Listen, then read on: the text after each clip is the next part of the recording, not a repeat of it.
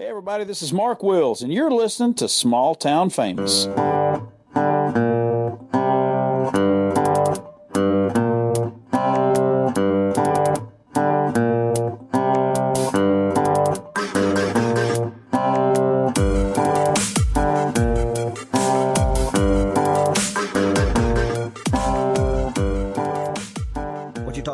Today was incredible. I got the feeling that you, you're going to be looking at a different area possibly, but still staying in the general vicinity. Or how far away are you thinking about maybe getting away? Or y'all? That's fluid. I got yeah, you. that's Yeah, fluid. literally. Yeah, really.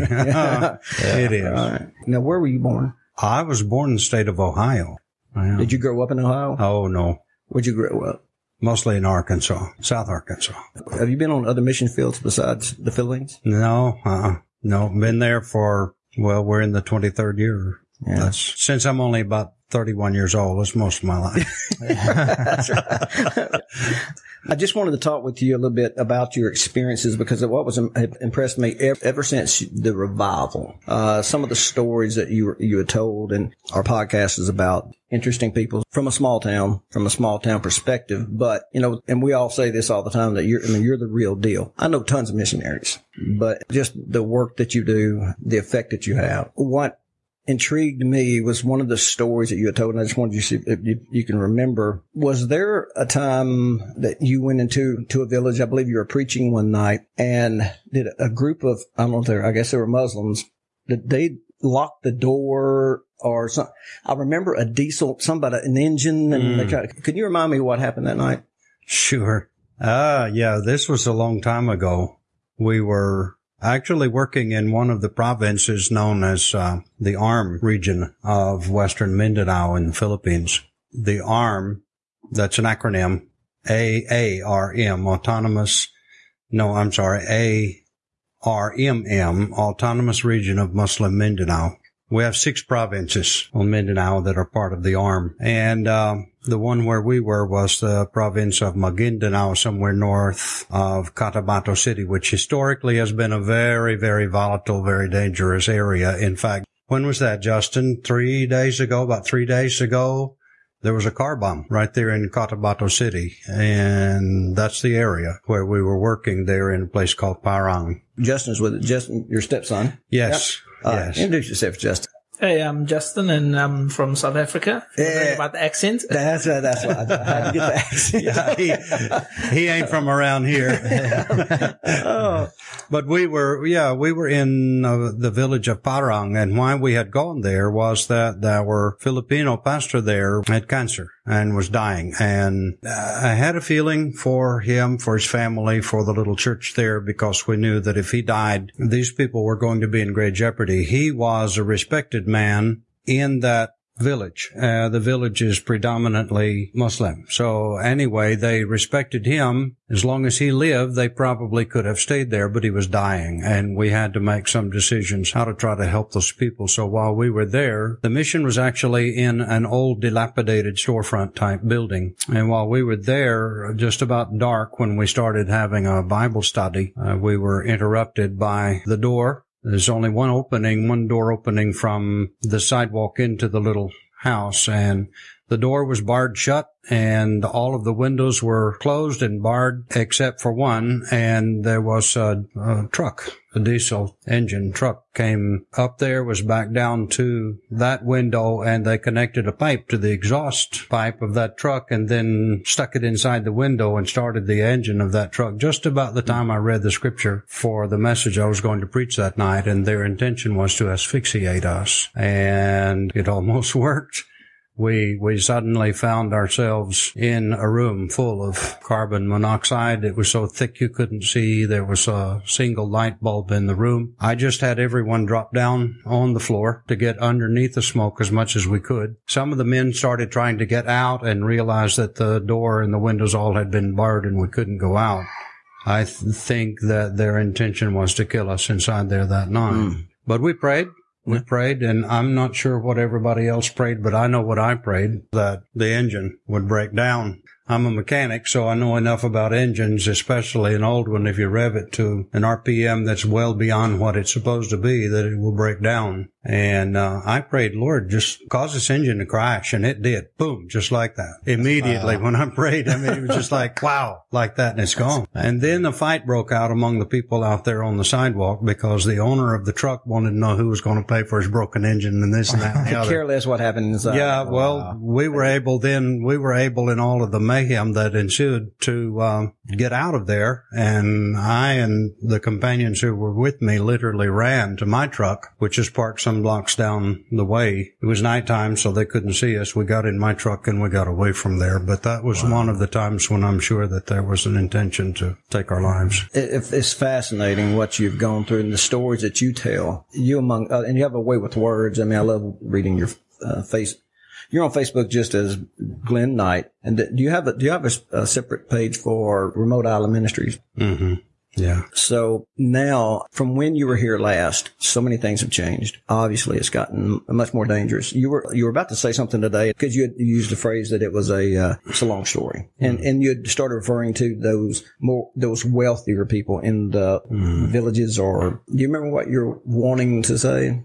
You know what? I, I would like actually to yield to Justin for a minute about Sure. that because he's he's familiar with the circumstances that we've had on that particular island where we've been working, where there there is uh, what is essentially the chieftain of the island. We call him the barangay captain, who doesn't care for his people, and the circumstances we found there are appalling, and the ways that we had to deal with him whenever he was trying to resist us. Just can you make a comment Yeah, about that? there, Justin. Jump in. Well, basically, we had gotten to the island with intentions of putting down a water well to help the people. Um, the challenge on that island is that the water is sold to the people. They've got not deep wells, but a cistern, which goes down about 12 feet, and they collect groundwater, which is normally infected. But this is what they sell to the people on the islands there.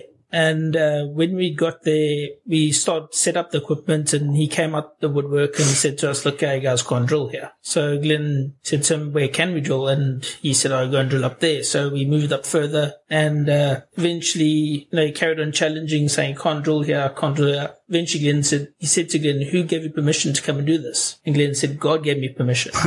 At that point, he couldn't say really much more and walked off. Um, but what we found though was that us being there and helping the people have empowered the, the volunteers that were with us to get together and form a water committee. So they did this under their own steam. Didn't say anything. And they went back down to him and had a meeting with him and said, okay, this is how we're going to deal with this. We're going to manage the water that comes from the well. It's going to go to the people for free. There won't be any cost to it. They drew up a document and everything was settled. So yes, there are lots of challenges in dealing with the political, even on the small islands Yeah. um, issues that go around there. And it's mainly about money, people keeping control of money, as mm-hmm. with most things in the world. It's always been difficult. I mean, you've had many stories, but when did it get this bad? When when did, when did bad go to worse, where you're extremely concerned now? Mm-hmm.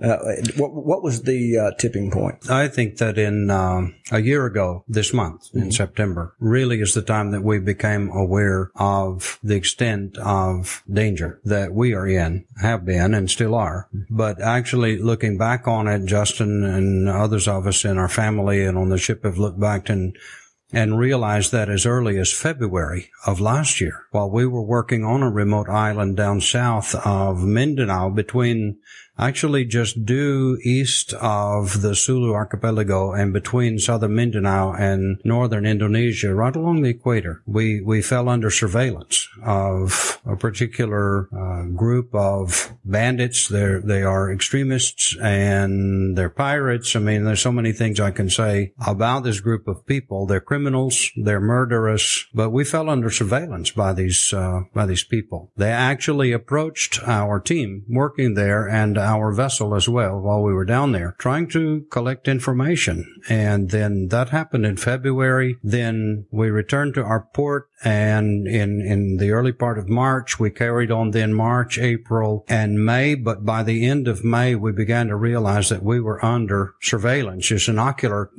surveillance because they were on the shoreline with binoculars, different time, different people, and with long lens cameras, and uh, at one time on a jet ski, circling our ship and shooting video of our ship and of our family, and so many different things like that were going on that actually alarmed us and alerted us to the possibility of being under surveillance, and in fact we were. Because of that, we left that port city, our home port, we left on the 4th of July last year, very early in the morning, we sailed away. And uh, since that time, of course, we've continued to keep our eyes and ears open. We've gotten reports from various agencies there within the Philippines that indicate that we were in fact targeted uh, by this group. So it's been more than a year now that we have seen these activities. And then in the last uh, several weeks, we've seen this increasing, of course, with more dangerous circumstances I'm not really at liberty to talk about, you know, but this is, i I've been working there for 22 years. I have not seen the level of opposition to gospel ministry in the area. I've not seen the level of, of violence and danger to common people. You know, you, you would expect these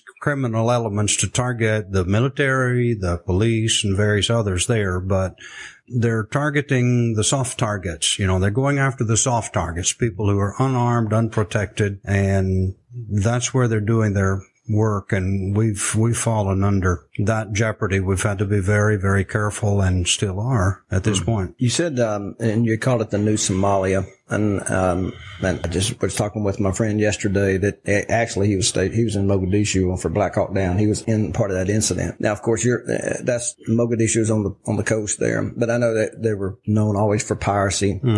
So you, you see that a lot. But so you're saying what you were telling us this morning then that, that the piracy is becoming so rampant mm-hmm. that it's actually become one of the most pirated. The Philippines now, you're saying, is mm-hmm. worse than Somalia. That corner between Philippines, where, where three nations border one another. And I'm going to yield to Justin for some comments about this as mm-hmm. well, because he's just gotten some information about what's happening there. But where the three, three nations, Philippines, Malaysia, Indonesia, corner one another, they share a common border. That is the area that has become known lately as the new Somalia, and it's because of the commandeering of fishing vessels, shipping vessels, and things of that nature. And just you, he was reading some things about that just yesterday. Before you do that, just would you explain where you live? You don't live on the ground. We live on the sea, on the ship. We live on a ship. The, even, even, this is a little bit funny, but when we came back into the States a few months ago, the, uh, the, the border control people at the airport asked us, where's our home? And I said, well, it's a little hard to and, explain. and because I hesitated, he looked at me and raised his eyebrows and said, we live on a ship and we're at home wherever our ship is. And right now it's at anchor. And I told him what place, but uh, he was really alarmed at the kind of answer I gave. Yeah, so that area that we were referring to earlier between uh, southern side of Philippines and Indonesia, that it has been labeled, not officially, but been called by many people the new Somalia due to the high number of kidnappings that are happening in the area there for ransom. Most of those we assume is related to funds for fueling drug cartels, which is what happens all over the world. It gotten to such a point that uh, Indonesia has actually closed off their waters to Philippine vessels en- entering. And this is public news. You can go and read about it on the internet. Um, so they do not allow Philippine vessels to sail into the waters, and they've gone as far as actually sinking boats that do come into the water. Yes wow. um, just to try and uh, cut off that. But even despite the efforts, I think it was about was on the 5th of July. There was three Indonesian fishermen that were captured off a tugboat or a fishing boat, and they were released uh, yesterday, I think it was. Nobody knows yet whether the ransom was paid or not, but we assume that it was. And again, I- as you were saying, it's one of the reasons that most people don't negotiate with terrorists because it continues to fund the terrorism. Yeah, it- you- I mean, but It what do you feeds, do? it, it feeds an appetite. and you're in a no-win situation. Tell me, and you had mentioned, and it and it was sad, and this is, it drew a lot of emotion out of uh, me and my wife, Haley, talking about those who they're targeting to recruit. First of all, just to establish who are the they. Mm-hmm. Is the mm-hmm. NPA, NPA, yeah, that's one of the insurgencies. and that stands for the new New People's Army. New, it tell us again who they're who they're recruiting. Mm-hmm. Both of the main extremist elements in our islands over there are targeting children. They are recruiting them from 12 to 13 years of age. And you have to understand that the situation of these people is, is extreme poverty. You come into a village where there is such poverty and you make some promises, you spread a little bit of money around, you can get people to do almost anything, even get parents to assign their children to you to do whatever. And this is one of the, one of the things I know we're not talking about it, but but human trafficking and sex trafficking and things like that, all of that is big, big business in those islands over there. It's appalling. The, um, how that 12 and 13 year old children, boys and girls alike, are taken, they are, are handed automatic weapons and grenades and things like that, and they are actually taught to kill with those. I mean, you take a, a girl, a 13 year old girl, taught to shoot either an M16 or an AK-47. And that depends on which, which, uh, faction that he or she has been drafted into, but will be taught to shoot that thing. And then by the time that that child is 14 years old, they're pushed to the front lines of the conflicts. And at that age, they're, they're drugged, they're given what we call in the Philippines uh, shabu, which is is uh, crystal meth, as you would know here. They are given that and then sent into the heat of battle. And of course, you know, they they're very courageous. They're young. They're stupid. For you know, I don't I don't I'm fishing for a better word to use. It would be a Still little naive little bit. Ignorance. yeah, but they're they're able to to be persuaded and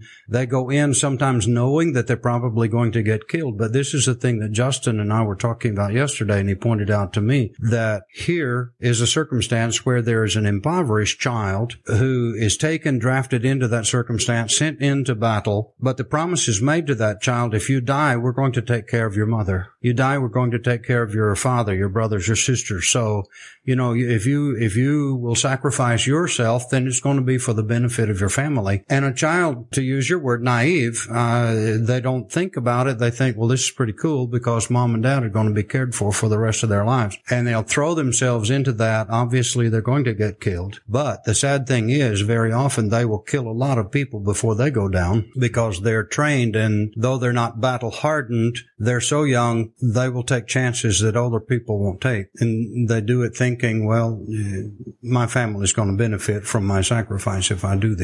The problem obviously is that this is, this is a horrible thing to teach a child and a, a way to use a child that is extremely disgusting to us. But then the promises that are made, of course, are just empty promises. There's nothing that will be done for those families like that. Right. But a child at that age doesn't understand. And- if you look at, if you look at the New People's Army, go to Google, Google New People's Army Philippines. Mm-hmm.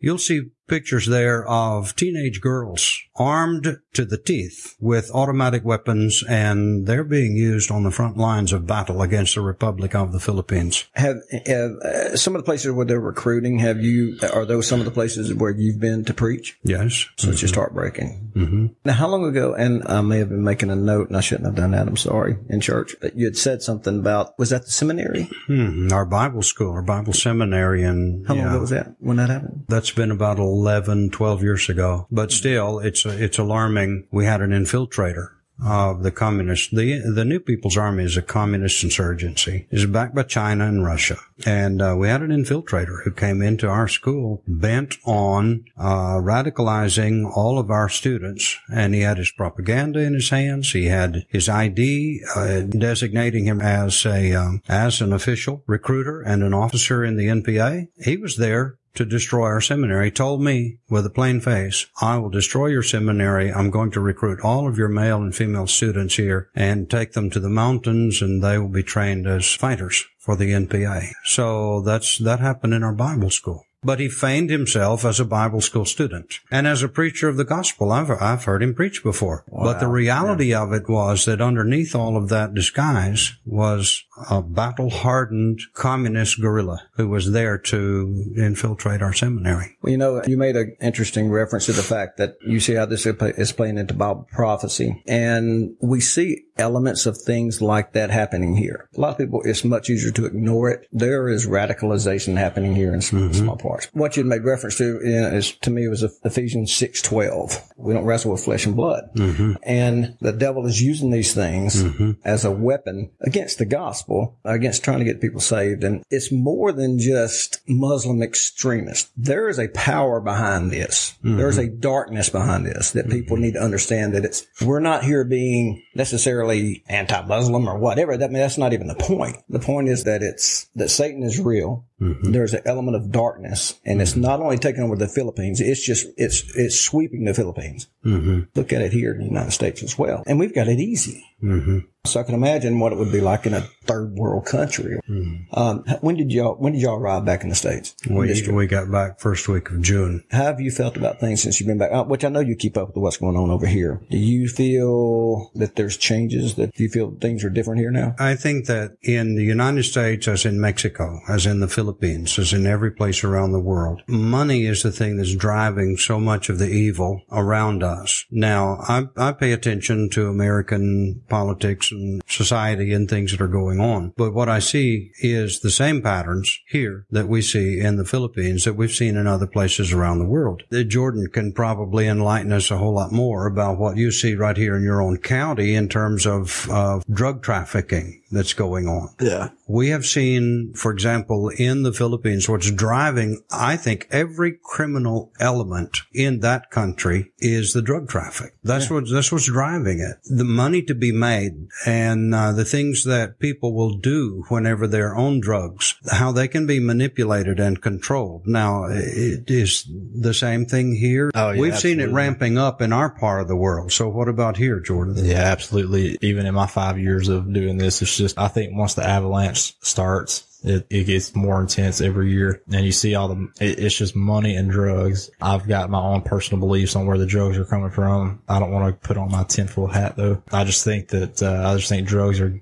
are being poured into the country from principalities. It's just drugs and money. Yeah. And that's, and God warned us about that, obviously. That, and that is, a, that's exactly the truth is rampant. Well, the, yeah, the love of money is the root of all evil. And also, you know, he gives us a sound mind. And once anything we do alters that state, When it's it- impaired, yeah. It immediately becomes a spiritual issue. Yeah. Uh, because all this is just a bunch of meat right here. It's the spirit that runs the body. But once you alter that spirit, bad things can happen. And like, and if you don't have that relationship with the Lord, you're going to go down a path that's, there's no stopping it. That's true. And it's like here, it's, I don't know if they have it there, but the synthetic marijuana. Okay, this is what you all- Justin have you seen Justin is. Yeah, Yeah. Do you know about the synthetic marijuana? The flakka, they call it. What else do they call it, Jordan? It's, it's called Flakka K2. I mean, some variables of bath salts are just kind of, it's not, you know, synthetic marijuana, but it's synthetic. THC or Yeah. something. Yeah. yeah. I mean, it's it's the same thing in South Africa. South Africa's got a very long history of marijuana use and abuse and drug trafficking as well, um, of all kinds. And also the crystal meth in South Africa and Cape Town is known as tik,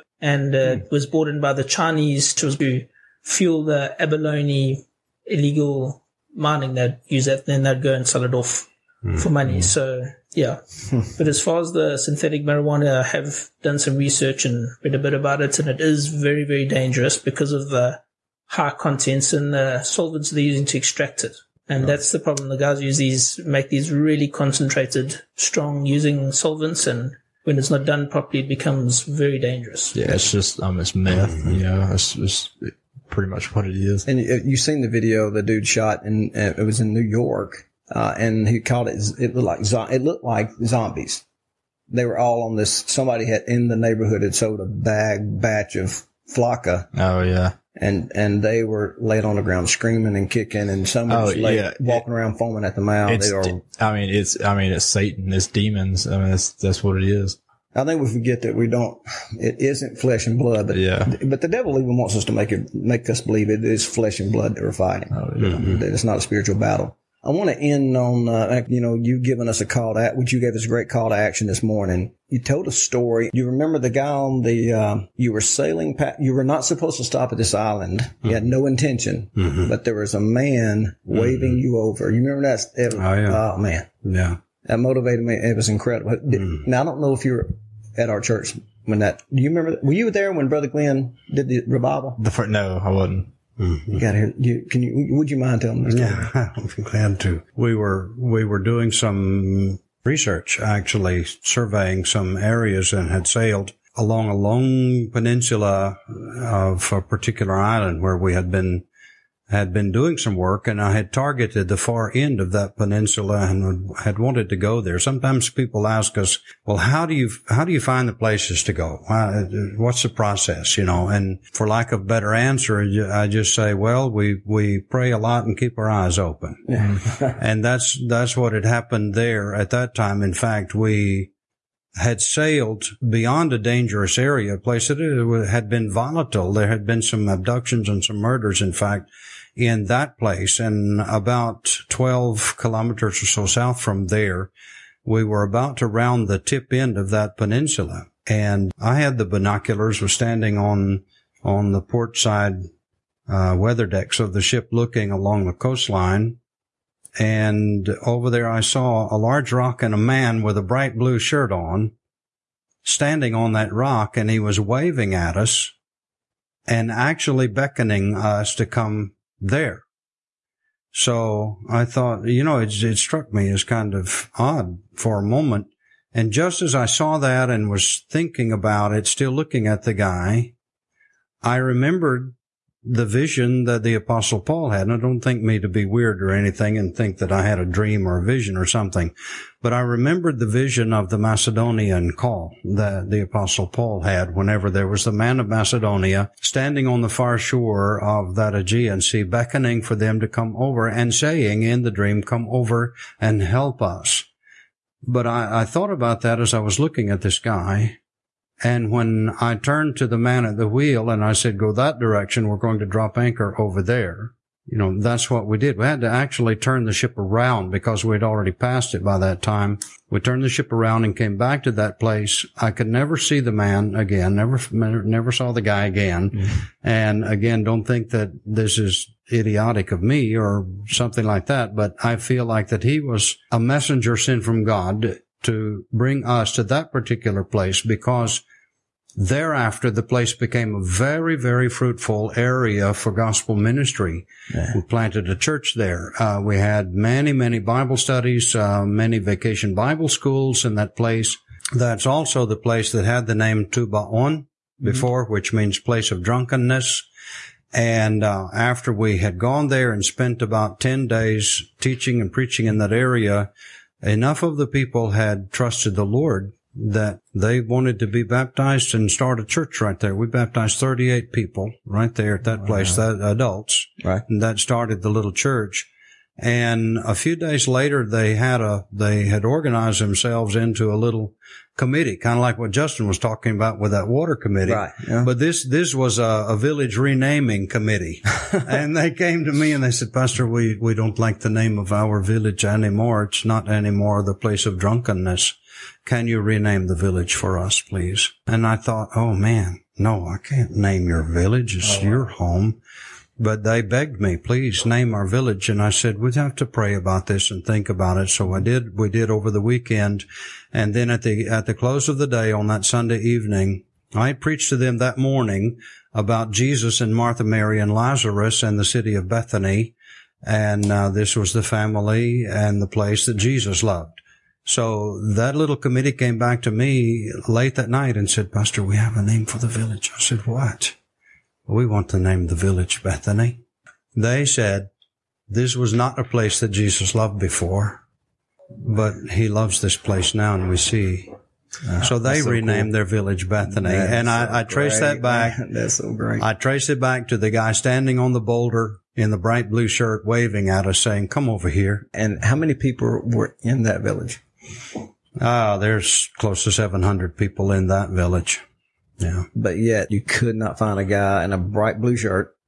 No, no, and that's, that's true. I, when I got there, I purposely that day, I, after we dropped anchor and went ashore, I purposely looked for someone wearing a bright blue shirt. I never yeah. found it.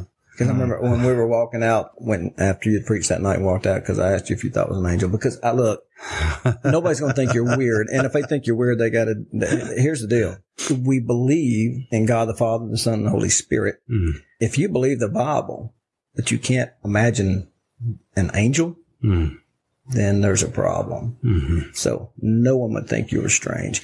I full heartedly believe that there are angels here today. That's what, I fully believe that there's fallen angels here today. yeah. Uh, and that I believe that, that they are actually gaining more power over, and I believe that they're assigned over regions. I believe that's why they, that Daniel had, that, that Michael had to fight against the Prince of Persia. No, man, that's the, when you were talking, I remember telling Leslie, I wonder if that's angel. I Yeah. wonder if that's an angel. Yes, I, I've never he was a messenger from God, Nothing, it's still, but that's an angel, So- angelos, messenger. that's exactly right. So regardless, he was a messenger. Brother Glenn, I appreciate you spending time um, because I know you're extremely busy. Is there any final word that you'd like to like to leave us with? Jeremiah 33 3. Call ye unto me, and I will answer thee, and show thee great and mighty things which thou knowest not. Awesome. Brother Glenn, I appreciate you, brother. Thank you. Yes, sir. One last thing. What is your biggest need right now? Prayers. We need prayers of God's people. We need wisdom and we need courage. Well, we're going to start praying for your direction. Uh, this afternoon we got home, we prayed for y'all to make a decision where you're going to go for, and we prayed for you, Justin, to help him in guiding him where y'all need to go. The Lord's got a place for you. Um, you got a big boat. It'll go a lot of places. Where can she sail, Justin? Anywhere in the world. There you Man, go. that's. Awesome. Well, uh, I really do appreciate it. Uh, I'm gonna give you a few minutes because Leslie brought you. Uh, they brought you a piece of pie. You need to finish that before you head down to, Okay. to your next stop. Say something cool and. Uh, my what do you? You speak English, obviously, but y'all y'all speak. They speak Afrikaans. My tweede taal is Afrikaans. Y'all, yeah, Yeah, gonna pro- yeah. That's exactly that's exactly what I was going to say. All right. You got anything you want to say, brother? Uh, all good, hey? Well- God bless the people, man. Nah, man. Thank you. I'm gonna look. You on Facebook? Always. We're gonna be buddies. I'm gonna, I'm gonna send you a friend request.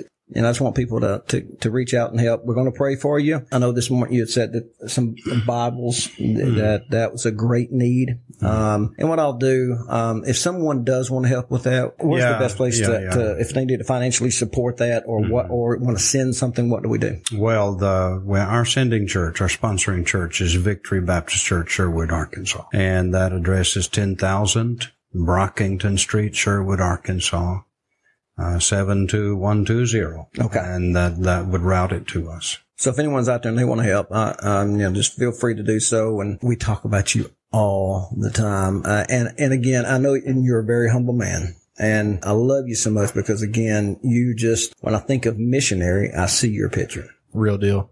You are the real deal. And, and thank you for spending time with us. We enjoyed it. Thank you, Al.